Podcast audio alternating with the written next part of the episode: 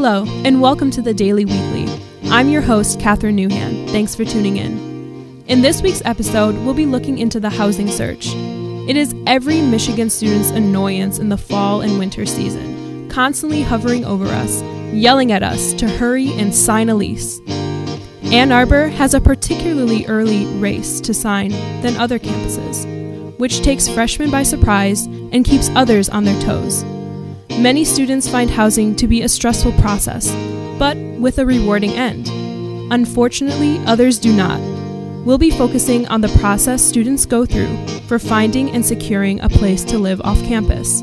This, of course, varies dramatically across income, location, and grade level on campus. Today, we'll be hearing from two students about their respective housing searches. We'll be hearing from freshmen who have absolutely no idea what they're doing and we'll also be hearing from a student legal services lawyer who deals with many housing horror stories. So let's get started.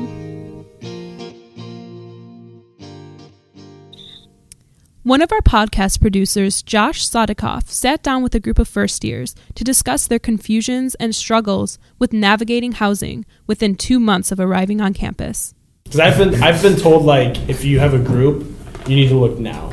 But if you're just a solo, you can get it later on. What are the factors you're looking at when you're trying to find a place for Price. next year? Yeah. And proximity. three Just bedrooms, proximity. three bathrooms, and if they allow pets. It was what one of the people I'm rooming with really wanted. That's wild. I That's know. gonna be pricey. We found a place and it is pricey, but all three of us kind of are agreeing to it right now.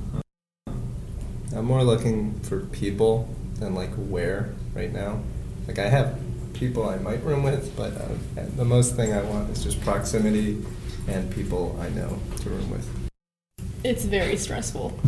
I don't I don't find it stressful because we still have time, but it's kind of just frustrating because I don't have the money to spend on a lot of these places, and the high rises are absolutely ridiculous. And even some of the houses, you look at the price; it's nine hundred a month, and then you consider there's not even like the utilities brought in, and you have to pay for all this other stuff. And you can only cram so many people into one small space. It's also just like basic marketing. Like if you can charge that much, why would you not? Yeah. Capitalism. There's so many people looking for housing in Ann Arbor that they can just raise the rates again and again. I just want to live somewhere. Make friends. Start looking. I mean, it's the moral of the story.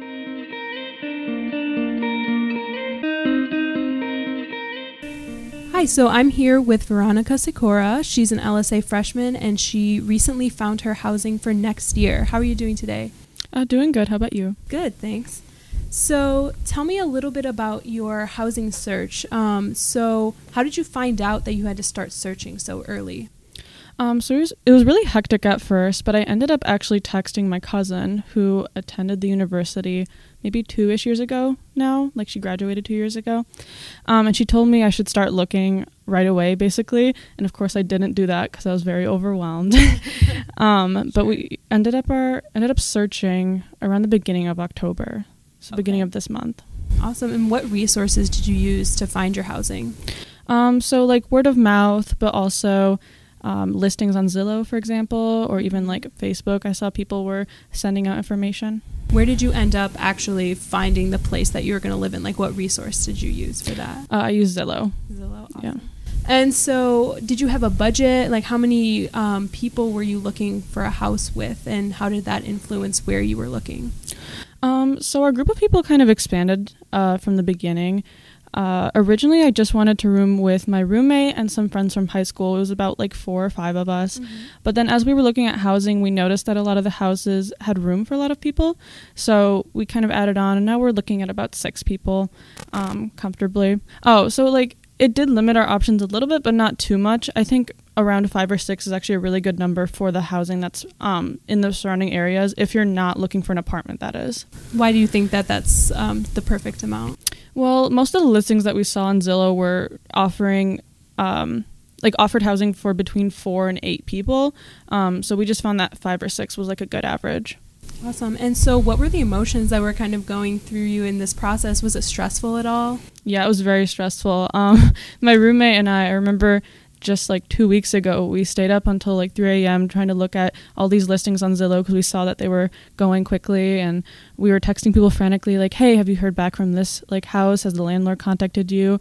So yeah, um, I would say just like to keep up to date on your emails and to answer your calls. It's very like people get back to you at weird times. yeah, for sure. Are you happy with the place that you ended up getting? I think so. We're like two blocks away from campus, which is really nice. So it's about Awesome five minute walk. Yeah. Well, thank you for coming in and talking to us today. Mhm. No problem.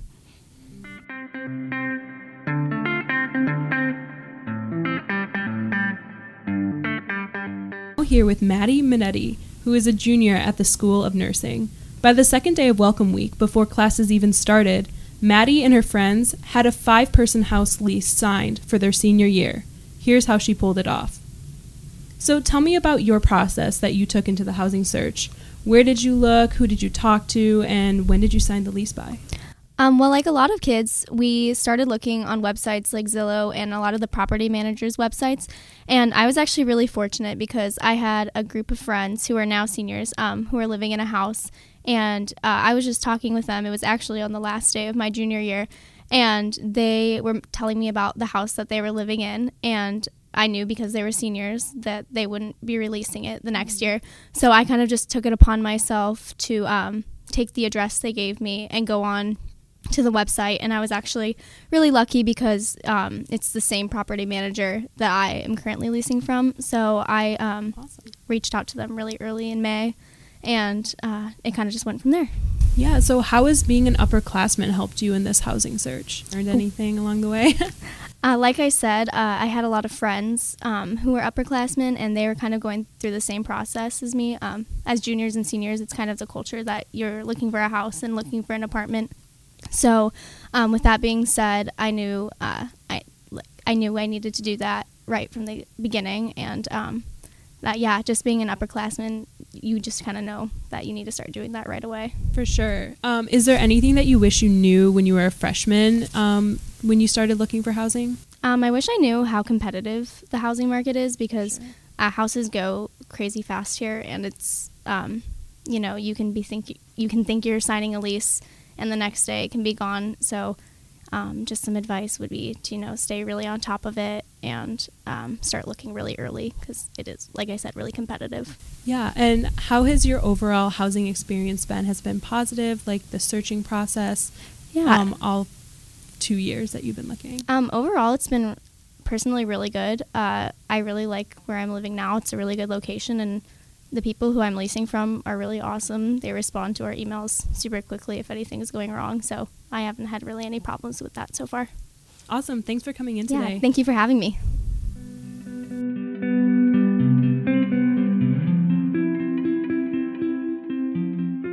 so, tell us a little bit about your work here on campus. Um, I'm a housing attorney. I work for the university's Student Legal Services.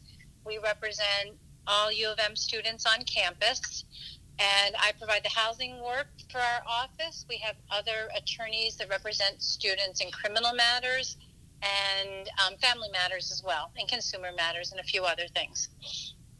Okay, so how many students do you assist, and what type of issues do students come in to um, have you help with most?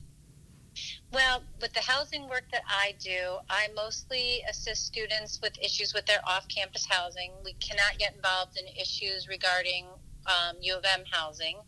And we, my, the issues that I see students with range from um, helping them with a security deposit return, helping them with maintenance in their apartment, helping them keep uh, a service animal or an emotional support animal.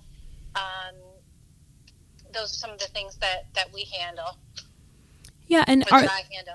are there any issues that you see are like more common than others, and why do you think so? Um, there are some issues that hit all of the students that have, that I see a lot of. I say uh, security deposit returns are one of those issues. Uh, most of the students, when they live off campus, at some point have an issue getting all or uh, most of their security deposit back. Uh, that tends to be a big issue for our office. I'd also say that um, maintenance issues, trying to get repairs made, trying to get houses, apartments or houses ready for students to move in. That becomes a big issue for us as well. So, without saying any names, what are some of the worst situations you've helped students deal with? Um, at the moment, I have quite a few cases that are involving mold where there's been um, a good deal of mold spreading throughout their apartment. That since it not only impacts their possessions and their ability to live in a place, it also has the potential to impact their health. That's been that's been something that's that's come up quite a bit lately. Hmm. And what do you wish students knew before going into signing leases here in Ann Arbor? Well, I, I wish that they knew that, and something really basic, which is that once you sign the lease, you're bound by it. Um, I, I, see a lot of students come into me after they've signed already signed a lease, and for various reasons wanting to terminate that lease, and mm. that's very difficult to do. I mean, the lease is a binding contract, and as soon as they sign it, they're bound to it. So if, if students could take a look, take more time when they're before they sign a lease, maybe have me review the lease with them, that would be great. Awesome. Thanks for joining us again. Thank you.